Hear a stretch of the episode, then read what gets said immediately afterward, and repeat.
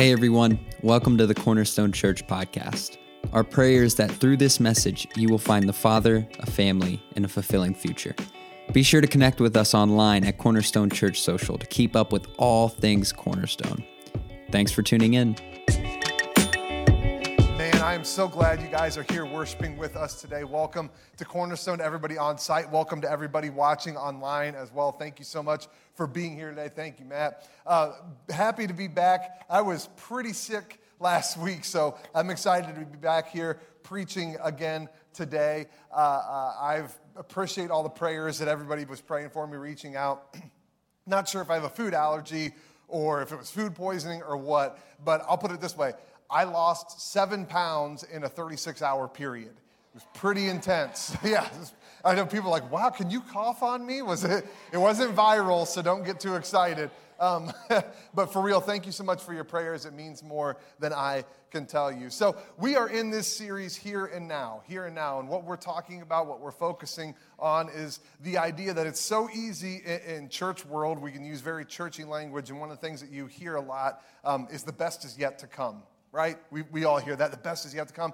And while that's true in a sense, right, that whenever you follow Jesus, there's always greater days ahead because he just gets to prove his faithfulness time and time again. So that is true in a sense. But what I worry can happen is whenever we think that the best is just yet to come, we, we neglect the faithfulness of God in our just normal moments, our day to day moments, that God is faithful right here and right now. And so that's what we've been talking about this idea that God wants to do incredible things uh, for his glory in our life right here and right now, not just in some distant future. And so we've been looking at how that plays out, not just in our lives, but how we believe that's going to play out for our church as we look to uh, uh renovate our facility, look to add on uh, a multi purpose uh, space and so we're looking at what it means for God to be faithful, not just in the future, but in the here and now. And I think we can all agree we need uh, uh, uh some changes to our building. Can I get an amen, right? Like we, we, we need some changes. Uh, you guys remember a few weeks ago I was talking about how we almost had pipes freeze on us and we had to get space heaters out there to warm them up real quick. Um, the whole reason we have these lights don't worry, I'm not getting really vain and I wanted awesome lighting on myself. That's not what this is. Our, our lighting bar, actually, up here uh, during the week, uh, we had one of the uh, power sources for it blow, and so we had to rely on bringing in some other lights. So there's just a ton of little things here and there. Um, we just we, we need some help. Our facility needs some help, and we're believing uh, that we're going to see God do some great things as we continue pursuing uh, uh, His will for our church. one of the cool things that's actually happened recently, and I'm going to make sure I cover their name because they would like to remain anonymous. Um, but right here, I've got a check for our Here and Now campaign for $41,000 from, isn't that incredible?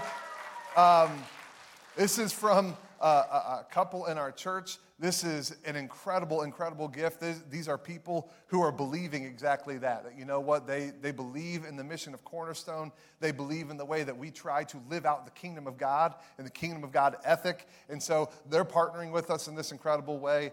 And it's just so exciting to see God continue to move. Again, not just believing he's going to do it in the future, but trusting and knowing he's going to do it right here and right now. So that's just an incredible thing, something for us to be grateful for. Now, last week you may have heard it mentioned um, that we, we've had a, a, very much a grassroots campaign so far, so far, our building campaign. It's been a lot of small donations, right? Which is incredible. We've raised, guys, we've raised over $300,000. And a lot of that, that's amazing, right? That's amazing stuff. And the vast majority of it has been small donations. It hasn't, hasn't been big bad boys like this. Like it's been a lot smaller stuff, which is really cool. Like that's, that's great. Um, and that's actually on purpose. Like we don't have a lot of big donors at the moment, and that's intentional. You see, we have some people, we have some uh, uh, networks and connections that we're going to approach and we're going to talk to people who can write pretty large checks, but we specifically haven't yet. It's for a bunch of reasons. First off, we haven't talked to these people yet because we don't want anyone to feel like we're expecting them to come do what we should be doing. like, oh, you want me to sacrifice and write you a check while your church isn't really doing anything. Like, you guys aren't trusting God with your finances. You're not really doing anything. You just want an angel investor to come in and build this thing for you. And that's not the case. We want to show no, our church doesn't just say we believe in God, we really believe in God. We trust Him with our time, with our talent, with our treasure. And so we're doing everything we can will you join and partner with us? So that's, that's one reason for it. Another reason that we haven't talked to a big donor yet is because we want to make sure all of our plans, all of our concepts, everything is as solid as it can possibly be. Because while there may, there may be, you know, an exception to the rule here or there, the vast majority of people who can write really big checks, they want to see a plan. I, I can't blame them. I can't blame them. I wouldn't be eager to write a fat check to someone who's like, dude, I can't tell you what it's to look like, but it's to be sweet. Like it's to be cool. Like, oh, great. Let me crack out the checkbook. How many zeros? Like that's not that's not how that's to work.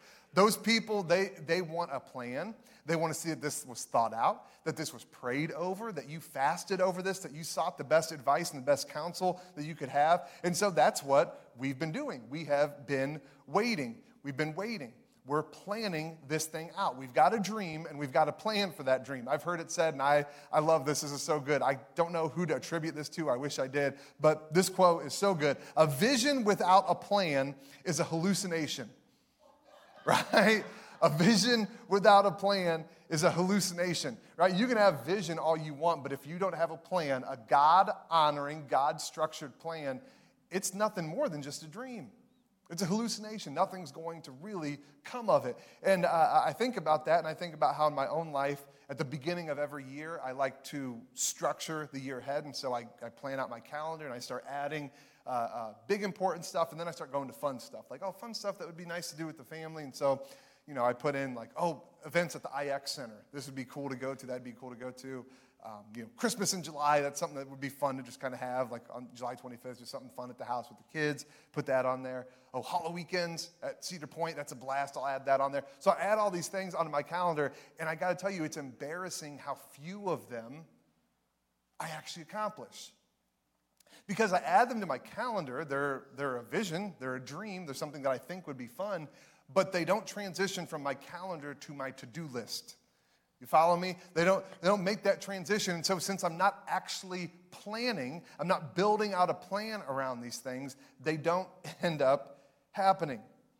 And for our church, our dream of this facility where we're going to be able to welcome more people in, welcome more people into the family, open up our doors for more kind of community events, that can't just be a dream that we have. It can't just be a vision that we want to have. We have got to put flesh on it. We've got to build a plan around this. And I would say the same is true for your life. As we get into scripture today, we're going to see this to be true.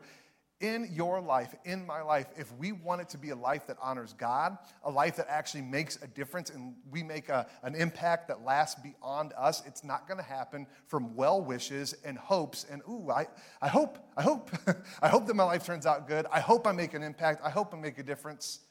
We need to plan. We need to strategize. We need to think things out. We can't just dream because a vision without a plan is a hallucination. My wife is actually at Disney uh, this weekend. She's in Orlando. And the whole reason she's able to go there, the whole reason that they're down there is because her and her sister have had dreams of doing a sister's trip, doing something like this. Um, and her sister, Rachel, a few months back, got an email for flights um, out of Cleveland to Orlando Get this round trip. This isn't the price of one ticket. This is the full price of a trip down and a trip back. $52. $52. That's cheaper than a tank of gas right now to get to Florida and back, which is just incredible. And so, what happened in that moment was this thing that was just an idea, that was just a vision, that was just a dream, suddenly it had some flesh on it. Like, oh, well, we might be able to do this.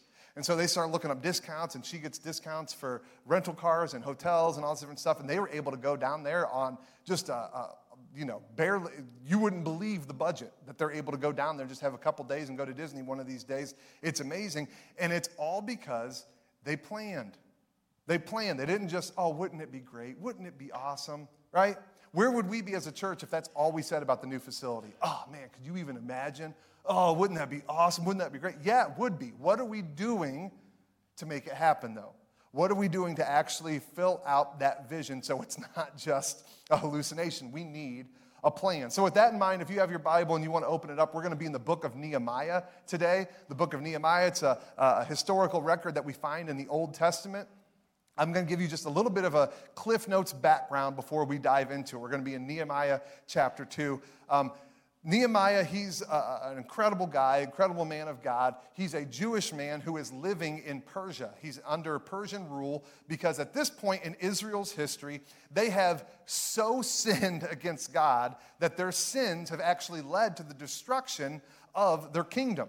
This kingdom, this, this nation that God wanted to raise up to be a light to the rest of the world, they have turned their back on him in so many ways. God has let them go on their own devices. He let them face the consequences of their sin, and the consequences were ugly.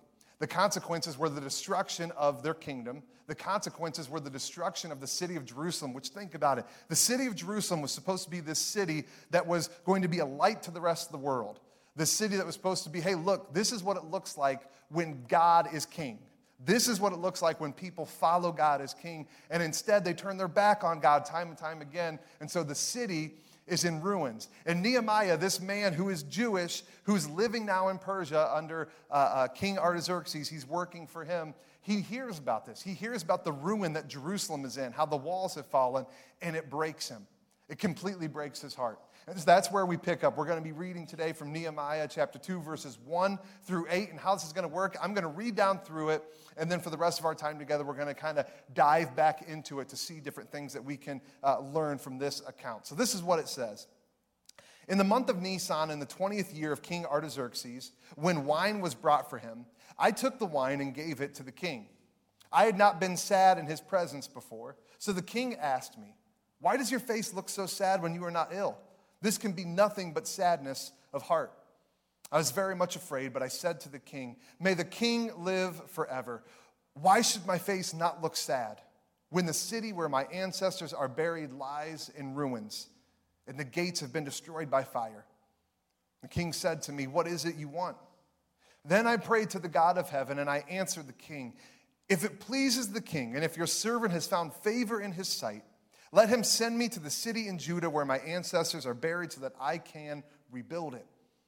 Then the king, with the queen sitting beside him, asked me, How long will your journey take? And when will you get back? It pleased the king to send me, so I set a time. I also said to him, If it pleases the king, may I have letters to the governors of Trans Euphrates, so that they will provide me safe conduct until I arrive in Judah? And may I have a letter to Asaph, keeper of the royal park, so he will give me timber to make beams for the gates of the citadel by the temple, and for the city wall, and for the residence I will occupy. And because the gracious hand of my God was on me, the king granted my requests. King granted his request here. So there is so much we can learn from this. In fact, I would wager if you've ever been to a church that's doing a building campaign, they've preached on Nehemiah. like every church does it because there's so much good stuff here, so many good things that we can uh, extract from this scripture. And I would encourage you to read the entire story of Nehemiah. There's such good stuff in here. We're just focusing in here on chapter 2 today, but there's so many great truths that we can take. And what I want us to do today, we're going to be kind of running along two tracks. So, the track one, we're going to be talking about how we can apply this to our church family, how we as a church can take the truth that we learned from Nehemiah and how he handled his situation um, as a church family, but also as individuals. When it comes to just our own individual life, how we can learn from Nehemiah and make sure that we are following God's plan in the best way possible. So, if you're taking notes today, if you're a note taker, our sermon title is From Concept to Concrete from concept to concrete. Now, every concept starts with a question. It starts with the question, why? Right? Why? Why is the first question of any concept? And I know you, if you're relatively new to Cornerstone, you may be wondering, why are we building? Like, what, what's, the, what's the point of building? Isn't this good enough? We've actually had people say that to us before, like, hey, this building's good enough. We don't even need to add on. We don't need to do anything. Well, the why for the building here at Cornerstone is because I fully believe, and I get it, I'm biased, I'm the lead pastor here, but I fully believe Cornerstone is just built different. We are a unique church. We're very unique. The way that we live out the kingdom of God, the way that we try to love like Jesus, full of grace and full of truth, the way that we live that out is very unique. It just is. That's why we have person after person come here and say, man, this just, this felt different. I can't really put my finger on it. Things just kind of felt different here. And we love hearing that because it means we're doing what we're supposed to be doing, that the Spirit of God is filling in, that people aren't walking away going, oh, I loved it because Pastor Jacob's so skilled. Oh, I love it because the worship team's so good. No, we want people coming in saying, not something else. I can't put my finger on it. We want people moved by the Spirit here, not by us. And we feel like that's happening, that this is a very unique church. And we don't want to limit how many people can experience that. We just don't. I know, like here, just real quick, look around the room. If you're online, you, you can't tell, but just look around the room and here real quick. You might be thinking to yourself, well, there's some, you know, there's some open seats. There's some here and there's some here. Do we really need to build, though? Do we really need to build? Um, you want to know something? The only people who are like pumped, pump, pump, pump whenever uh, it's completely packed out and there's nowhere else to sit is like the staff and the pastor. Like we're like, yes, it's packed to the gills in here. That's awesome. Think about, think about whenever you go to a movie, like you go, you get your popcorn, you get your nachos, you got your drink, and you round the corner, and as you walk in the auditorium, imagine it's just packed. Are you excited? Like, oh, what an experience this is gonna be. I can't wait. It's packed in here. You're like, oh, gosh, we're gonna break our necks sitting in the front row trying to watch the whole time. And that's exactly what new people think when they come in. They're, they're not looking at it and going, oh, well, of course, there's a seat here and one there and one there. They're going, I don't want to sit, like, I'm going to sit right by someone. I'm going to come up front and sit by the pastor. No, I'm out. Like, I'm going, I'm going somewhere else, right? We want to make room. We want to make room. That's the why, is making room for people. We're not, let me tell you, I know the building looks great. You've all seen the designs. It's out there in, in our lobby. The building looks great. We're not building so we can have a church that you're proud of to post on Instagram. It's not why we're doing it. So that you can be like, whew, finally, it's a church that I can be like, huh, see, look, this is where I go. Isn't this cool? Look how cool we are. That's not why we're doing this. We're building this church for people for people, people to be able to come, more people to be able to come and experience. We are trying to clear the way as much as we can for people to come and be a part of what God is doing at Cornerstone. And that's what gets me pumped when I think about what we're doing here. Isn't the building itself, but the people that we're going to be able to welcome, the, the open gyms that we're going to be able to have, that kids are going to come and be a part of. And then later on, whenever something happens in their life, either a great thing like a wedding or a sad thing like a funeral, they're going to remember, hey, we don't really go to church, but remember that church that we had that open gym at, maybe they would be interested in doing it, and then they connect with us that way. There, there's so many ways we can connect with people, and that's the why. That's the, the why behind the concept of what we're doing. And whenever I think about that and I look at Nehemiah's why, Nehemiah's why his heart was broken because this city that was supposed to be a symbol of God's faithfulness and God's greatness to the rest of the world, this city was in ruins. Like he said, why, why can I look anything but sad. When the city where my ancestors are buried lies in ruins and the gates have been destroyed, how can I be anything but sad whenever I realize this city that was supposed to symbolize God's faithfulness to everybody else is in ruins? It stirred his heart, it captured his heart. And I think about that and I'm like, man, I, I want what, what captures God's heart needs to capture my heart. What stirs God's heart needs to stir my heart. What breaks God's heart needs to break my heart. And Nehemiah had that. Nehemiah had his heart moved by the things that move God's heart. And for us, that's the same thing. Our, our heart can't be moved because we want to have a social media worthy church. That's not it. Our heart needs to be moved by what moves God's heart people. People. People finding the Father, finding a family, and finding a fulfilling future. What captures his heart should capture our heart. And so I want to ask you on a personal level, not talking about the church, just personally, what, what's capturing your heart?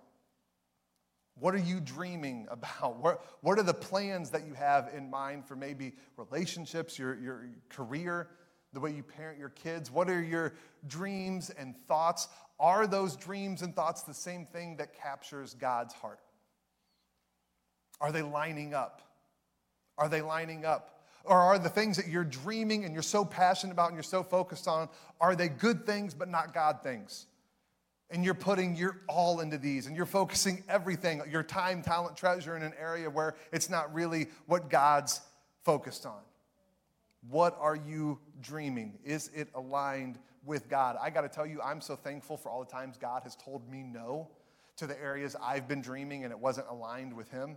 Or again, not even that it was a bad thing, but it's just it wasn't a God thing. And so God said, hey, no, no, we're not moving forward with that concept. we're, not, we're not going any farther. I'm so thankful for those no's, for those things that have remained on the concept board. I remember whenever I was going from high school to college, I was considering going away to college somewhere. Maybe somewhere, probably still in the state, but away a little bit. Um, and that was hard. I, I thought about it for a long time, prayed on it, um, because a lot of my friends were going to colleges out like out a little ways, or they were staying on uh, campus. And that was difficult because I'm like, well, man, they're all doing it. But I kept feeling, uh, feeling this urge, this nudge to stay home, to not do that. Even though there was a pretty big desire and pretty big pull to do the opposite. I'm so thankful that I didn't do the opposite.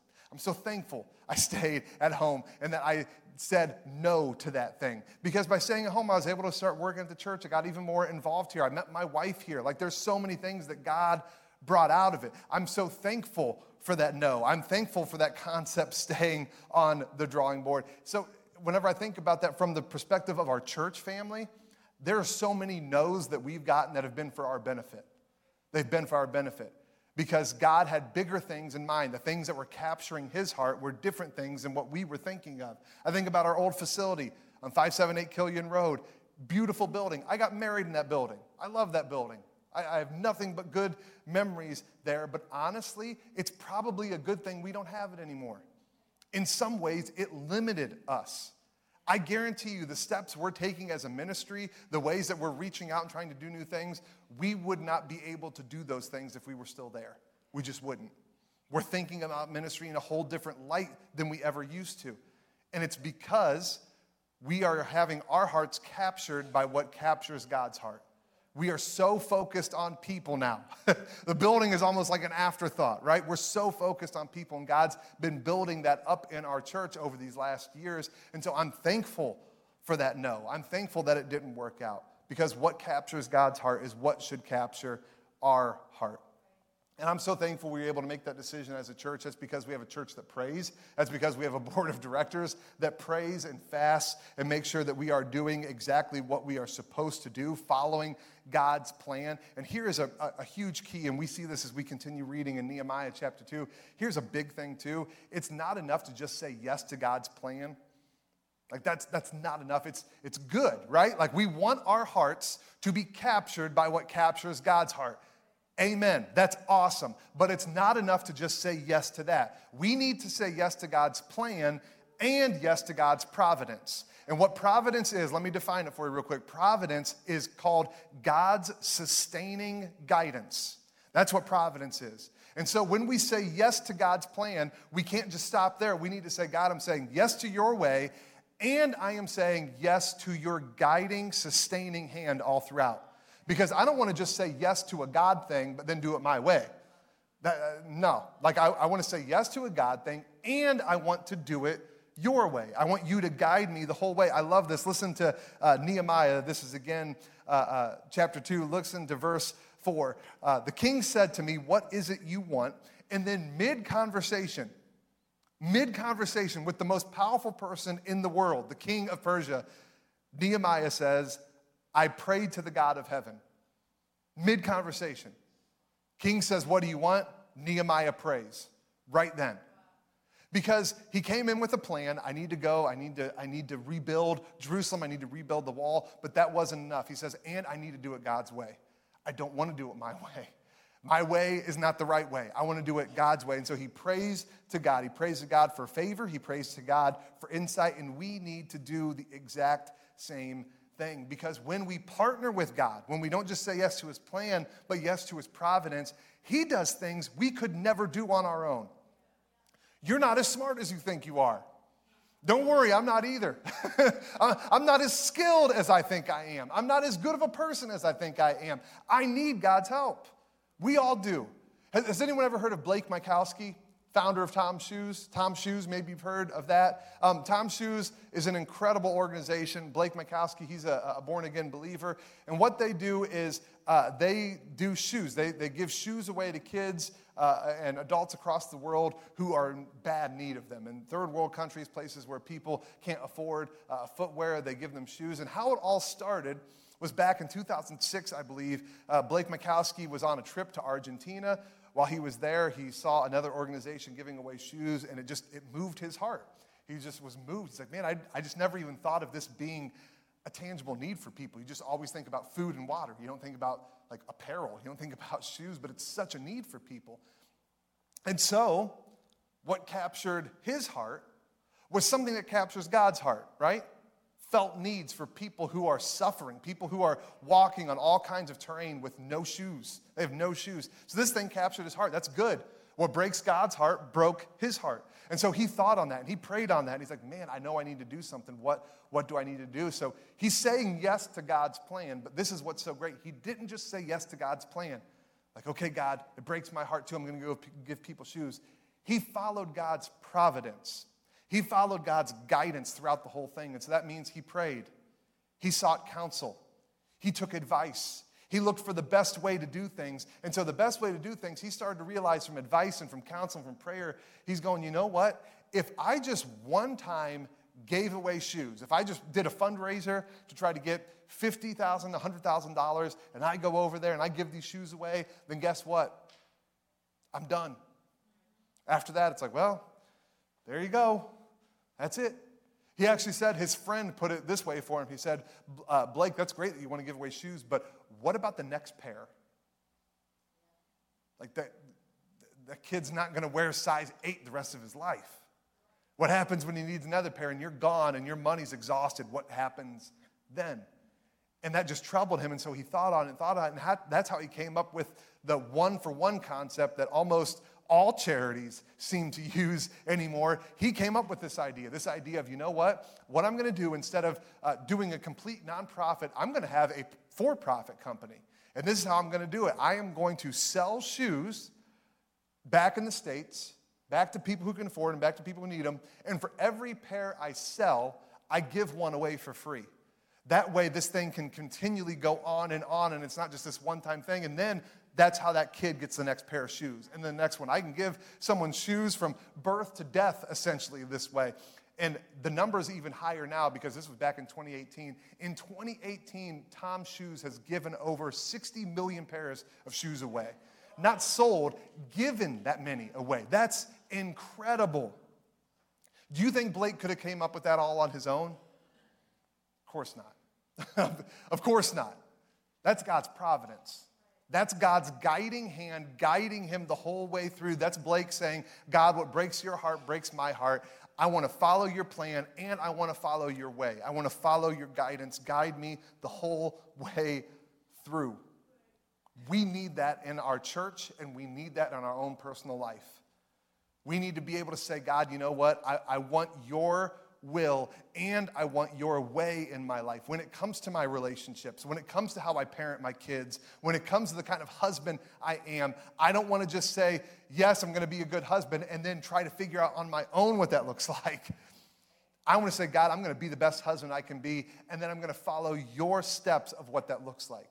I'm going to follow your guidance of how that actually plays out.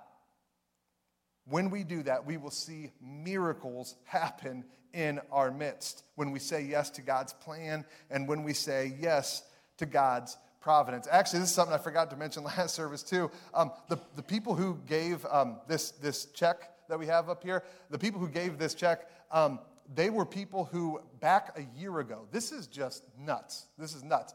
Back a year ago, whenever we were first um, talking about the campaign and everything, we got cards printed out. You, you, can see them, you can grab one for yourself out there. And one of the people uh, who, who wrote this check, whenever we were looking at the cards, he said, Hey, look, I, I don't want to, I know we've already got these cards printed, so it's too late. I get that. But I just wanted to say, some of the numbers on here, I'm worried they're too big like the suggested amounts, like telling people like, hey, if you give this much, this is how it would play out. He's like, I'm worried they're too big because honestly, it, it may like get people depressed feeling like, oh, I could never give that amount. And he pointed at one of the amounts. He's like, like that one, I, I feel like you'd have to probably be like a millionaire to be able to give something that big, right?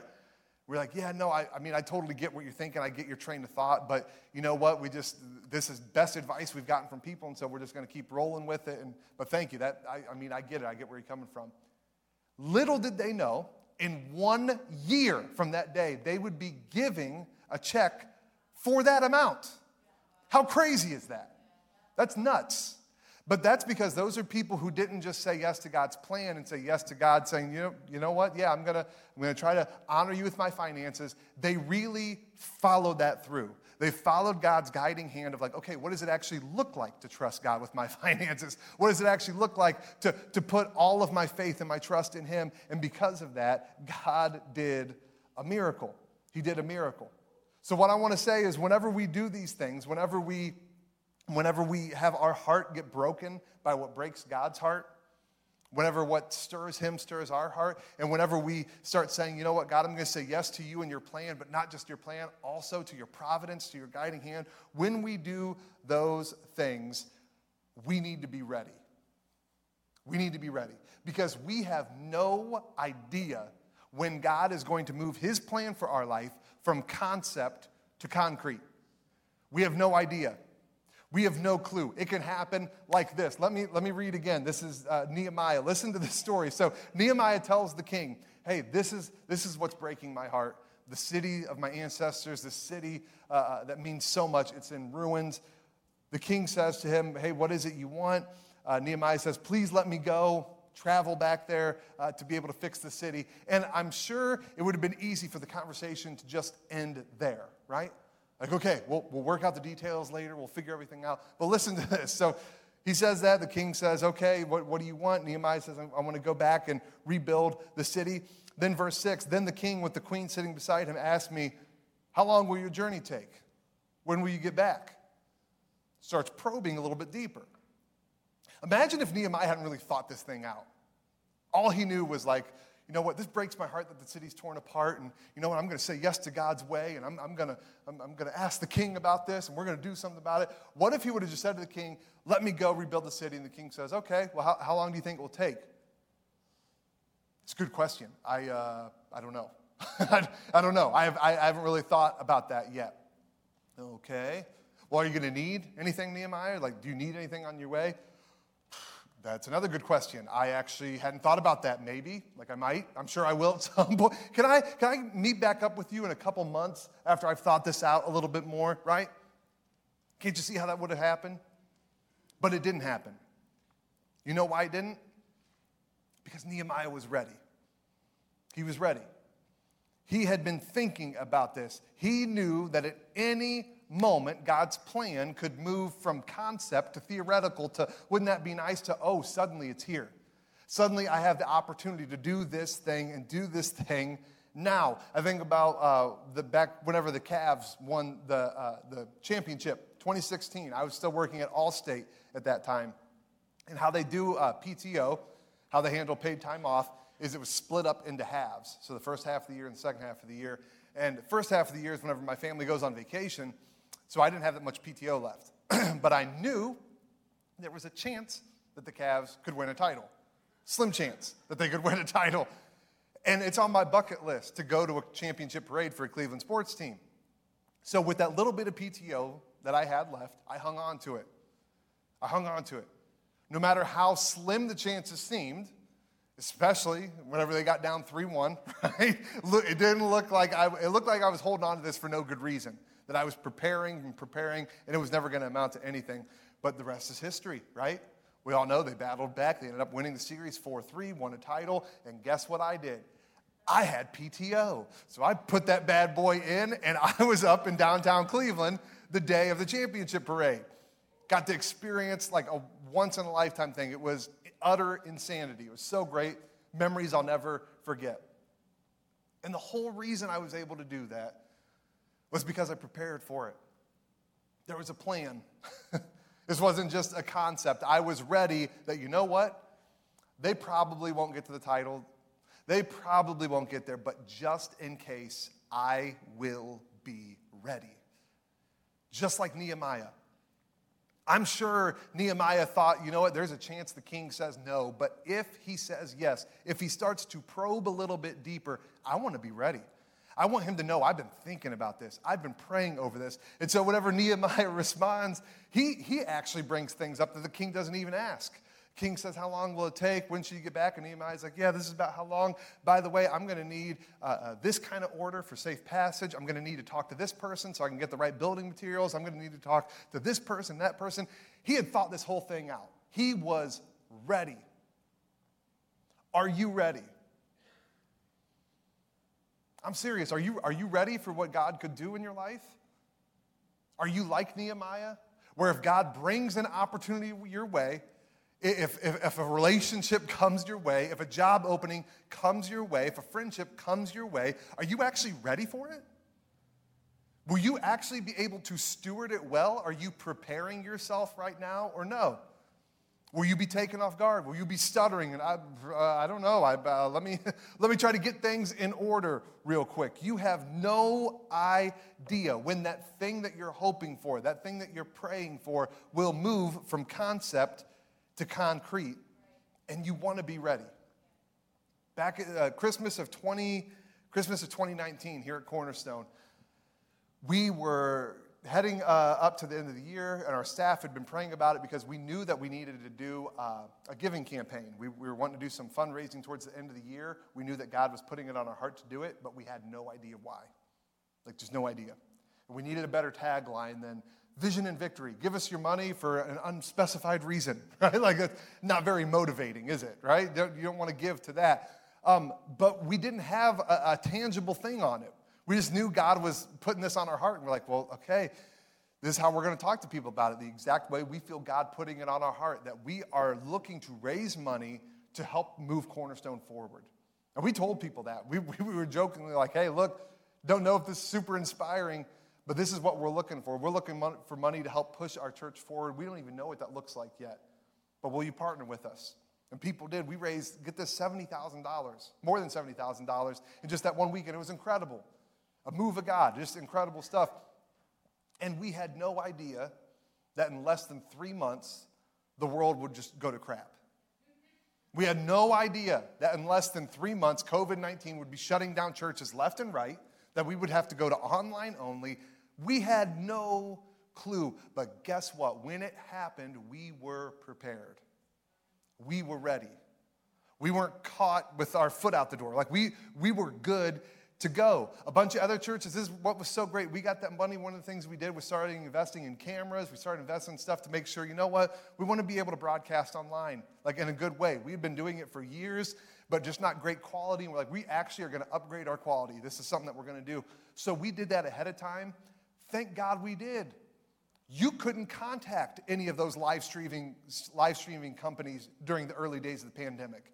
They were like completely booked out for months. People like, hey, we're on back order for everything. We can't help anybody because all these churches that have never cared about it, been like, ah, whatever. It's not real church unless you're in person, right? It's not actual church, so they've never did anything. Suddenly this hits, and they're beating down the door saying, hey, we need, we need cameras, we need streaming equipment. Thank goodness we were prepared. We were prepared. Don't you want to find your life in a similar way? If you're praying for someone, you're praying for a relationship, don't you want to find yourself ready for that relationship? If you're praying for, for a job that really feels like it fulfills your purpose, don't you want to be the kind of person who actually would do things for God in that job? So whenever He hands it to you, whenever He gives it to you, you're actually making that difference? You got to be prepared. You got to be ready because you have no idea when God will move his plan for your life from concept to concrete. We're trying to do that as a church. We're trying to make sure we're as ready as we possibly can. The consultants that we've worked with, they've talked uh, about when we do start building, like not even when the building's finished, just when we start building and people are driving by and they see the exterior changing and they see construction happening. They said, do not do not worry about if you're going to grow. That's not an if question, that's a when question. It's happening. you, you are going to get a lot, a lot, a lot. Your location here, your name recognition in the community, you're going to get a ton of people here. The question isn't if you'll get people, the question is if you'll be ready for the people. Like, are you actually going to be able to handle it? Are you going to have systems in place, people in place to truly care for people? Or are you going to welcome, welcome more people, have your doors open, and people are falling through the clack, uh, cracks left and right?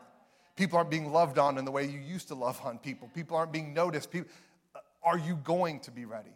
So we're doing everything we can to be ready. That's why we're constantly saying, man, get involved as a ministry partner, not just so that the church can be ready, but you can be ready. You can be ready for what God's bringing your way. Start getting involved now so that when the moment comes, when God brings something our way, we are ready to seize it. I think about King David. Uh, King David, he is a model example of this, of just being ready, because he was anointed as the next king of Israel. And the moment between his anointing and his actual enthronement as the next king was more than 20 years. Think about that.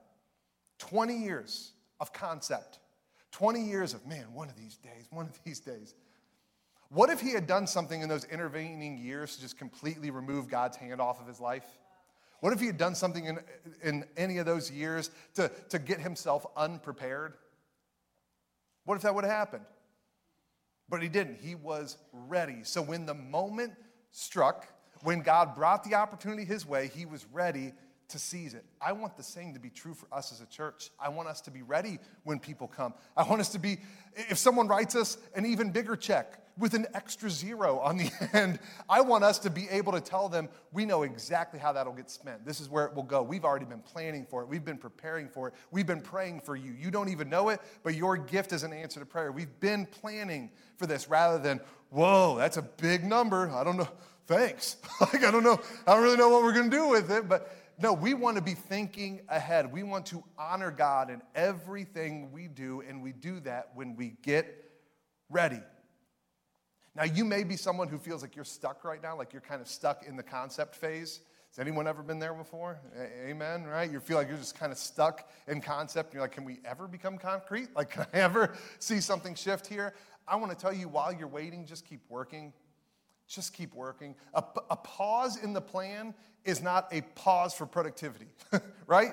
Just because it feels like the plan for, for your life that you thought was going to happen is paused right now doesn't mean you won't still be productive for God and still do the things you know you need to do and still serve and still give of your time, talent, and treasure and still try to become as much like Jesus as you possibly can. Get yourself ready get yourself ready because you never know when things will move from concept to concrete. And we're seeing that happen here in our church. We're seeing people's spiritual lives move from just kind of this more theoretical concept to know I'm actually seeing tangible results in my life as I'm following Jesus. I notice I'm kinder. I notice I'm gentler with people. I, I, am just, I'm changing. We're, we're seeing that happen. And another cool thing is we're seeing the changes start to happen in our actual physical church building as well. We're getting closer to concrete. We're, we're, we're starting to dip our toe out of the concept phase. And so, with that in mind, I want to let you guys know we have a special guest here today, uh, Monty Trask. He is the president of construction team management of the group that we've hired to kind of oversee our entire building renovation and construction project. So, I'm going to ask if you would, let's give a warm cornerstone welcome as he comes to stage, Monty Trask.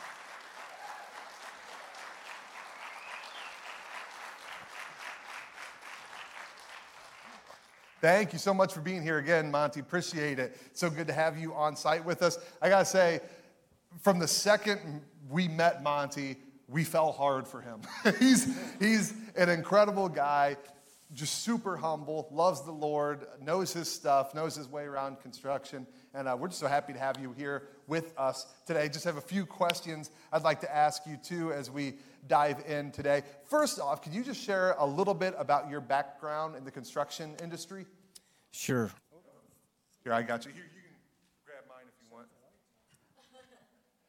Oh, yeah, it is.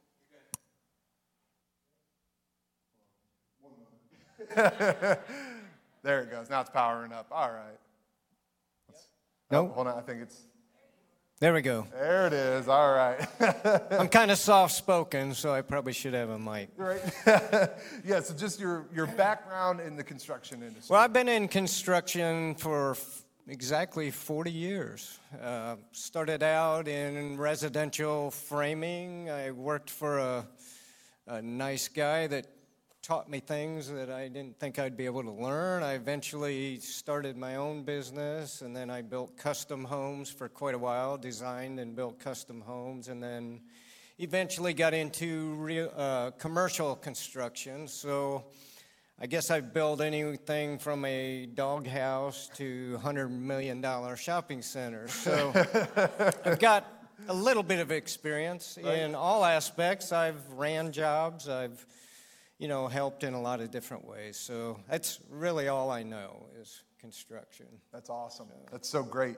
And uh, what about your background in the church? Can you talk about that just a little bit? Oh, sure. I, I wasn't raised in the church. Like I think I said last service, I think my father is, he's the greatest man I've ever met. I, I always thought if I could be half the man he was. And, and yet, you know, he didn't know God when I was younger. So I, uh, I met a girl. Anybody else have that issue? and she was raised in the church, so it was important to her. And I wasn't really the kind of guy that her dad was probably all that excited to have come over, but I knew that uh, church was important to her, so of course, in anything any smart young man would do, I said, I'm going to pursue God. And, and what I found was that God pursued me, and, and the rest is history. So that's awesome. I started, you know, being involved in the church. We started having kids, and, you know, from teaching Sunday school to youth leadership to leading worship for several, several years. Uh, my kids lead worship in other states. You know, it's just, God's really blessed us to, you know, take someone from a humble, you know, beginning with Him to even use me any possible way is amazing. That's me, so cool. So. That's awesome. And that's one of the things that drew us towards Monty and construction team management from the onset was the fact that you work with churches. We had talked to other construction companies that were really nice, really great, but they're not familiar with churches, but you guys are. So, um, who exactly is construction team management and what makes construction team management unique when it comes to church construction? Sure. So, church and construction, they, they don't even go together. I mean, construction is a process of building things for people. And when you're building something for God, it's a whole nother ballgame. It's hard to be frugal with God's money because he doesn't need it. So most churches they they end up you know getting taken advantage of because they're a one-time, you know, maybe you'll do two campaigns in 20 years, but mm-hmm. you know, ultimately you are a one-stop shop and you're not going to get the best deals and you're probably not going to get what you want because the architects or the construction people they don't understand church. So mm-hmm. Sean case is my partner in this mess. And he, he has been a minister for years and years. He was actually my kids, my older kids' youth minister when they were little. So I've known him forever. He's my best friend in this world. And he has this great knowledge of how the church works, how it functions, how teams work together, how teams go out, and how you reach your community and the importance of community. And and he also has a design background. So between the two of us, we love the church. We want the church to be successful. We want the church to get a fair deal. So mm-hmm. being able to, about six years ago, we created this company that, you know, for the rest of my time doing this kind of work, I want it to be in the kingdom so that we can help churches reach their potential not what we see, but what they see in themselves. So that's why we started. That's awesome. And like I said, whenever we met Monty, we, we, we loved him and loved how just evident uh, it was that he was just a humble guy that loved the Lord. But we also got to go see his work. We got to go see a church that he worked at, uh, Southbrook, uh, Sean's church down in Dayton, and we're just blown away. It's absolutely gorgeous. It's just so good. So he's also very, very skilled at what he does. And he's been able to see how the projects once churches are done, how it affects that church's ministry. So, could you just talk about that a little bit? How you see a project like ours impact the ministry of churches? Well, sure. The fact that I didn't scare Rachel the first time we met, I'm pretty sure I had a big beard and a cowboy hat on, right? yeah. And a mask. And a mask. And a yeah, so. Well, I, what I have seen is the churches that are the most successful with coming up with a plan are, are, are churches who have a vision of who they are. So, one of the things we wanted to make sure that we do, and, and hopefully we do that well, when we sit down with someone, we, we make it awkward because we're going to make you tell us who you are. I mean, that's our whole deal. We don't want to come in and create something that we think is best for you. So, our whole goal is to get churches to speak to us and talk to us in a way that we can understand who you are. And being here today even helps that even more because now I've experienced your service, I've heard your sermon, I've worshiped with you, I've felt the presence of God, and that's all important for me and Sean to understand who you are. So, the churches that do this well, they don't worry about how it's going to happen or when it's going to happen they worry about who it's going to happen for. Mm-hmm. And if you have that heart and you have that desire, the rest is gravy. Mm-hmm. You know, people sometimes think, well, you know, I can't give anymore. Or I can remember, I'll, I'll, I'll give you three types of people. One would be someone who forgot his wallet on Sunday and shoot, the, the offering plate went by again. And then, oh, I'll, I'll give next week, and I'm, I'm giving you twice what I did last year, which was nothing. and then you have those who, who actually learn how to tithe, and that's hard. I've been there. I've been all three of those people.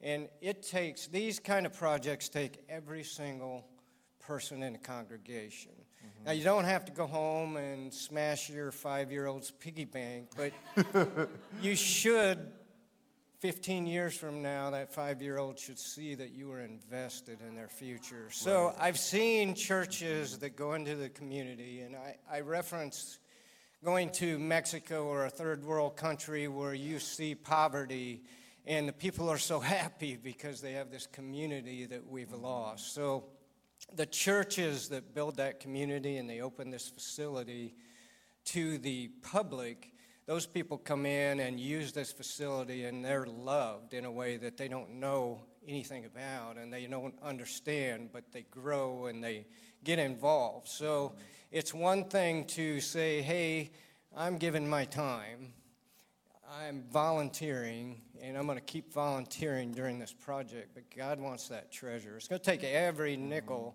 and I promise you, I can't do anything after you open the facility, but we'll use every single dollar to the best of our ability to get you mm-hmm. everything that you can get so that you can love the people out there. Because that's what success is. It's yep. not going to be anything, it's not going to be a pretty building or a, a space that's awesome. Mm-hmm. It's going to be the awesomeness of God, loving the people out there. So yeah. every one of those churches is a success story. Yes. And it always is because God's in control. So right. don't be afraid. Don't be afraid to be a part of something that's bigger than you because God wants to use each and every one of you. And I promise He will mm-hmm. if you allow Him to. So. One of the. One of the things that Monty has worked on, um, he worked on a space, they call it the Reverie, yep. is that what that is, at Southbrook. Um, one of the projects that he worked on, they wanted to build a chapel to be able to use for funerals, weddings, things like that. Uh, this place, I would encourage you to look it up online. It's called, if you want to see some of Monty's work, it's called The Reverie, and you can look it up in Dayton. Um, this chapel, this wedding venue that they have built, um, it's what did it win? From the Knot, the wedding website? Yeah, it has been for the past two years. It's the top wedding venue in the state of Ohio. It's at a church, but it's so uniquely cool. But the, re- the thing that makes it cool is the vision of the people that had it there. And I will tell you, I, I pressed these two pretty hard about who you guys are. And, you know, sometimes they're probably, they're like, well, why are they asking that? But anything you see us design, it's a reflection of these two right here, of what they see from you and who you guys are. And that's what the plans are all about. And I know uh, up front, there's a lot of thinking. There's a lot of, oh my gosh, can you just tell us what to build? And no, no, we cannot. It takes. We need to define who you guys are, and uh, you guys should be proud of these two because whatever we've shown you out there it was because of that's who they see you uh, in the future, mm-hmm. and that's pretty exciting stuff. Yeah. So. It's, it's exciting times. Um, anything else you want to add as we close out, Monty? Uh, yeah, right. You can check. There you go. Go ahead and get to work. Right. well, we are. We are so thankful um, to say that we to say that we are blessed by this partnership with Monty and Sean and Construction Team Management is a massive understatement. Um, we couldn't have handpicked people to work with better. And we're so thankful. Thank you again for being here, Monty. Can we give him a round of applause? Thank you, Thank you so much, man. Well, hey, as the worship team comes back up, I just want to uh, remind us. Uh, that's, that's where we are. We are currently still in our concept phase, but man, we're getting closer and closer to God moving us into the concrete phase. And what's so cool is that's a promise that He's made, not a promise uh, specifically about the building, but a promise about His church, which is us, the people. We talked about this Vision Sunday this year. We, we listed a whole lot of goals that we would like to hit a lot of things that we would like to see achieved here this year. And it would be incredible if we hit those things, right? Like the new building. That's going to be amazing whenever we have that thing.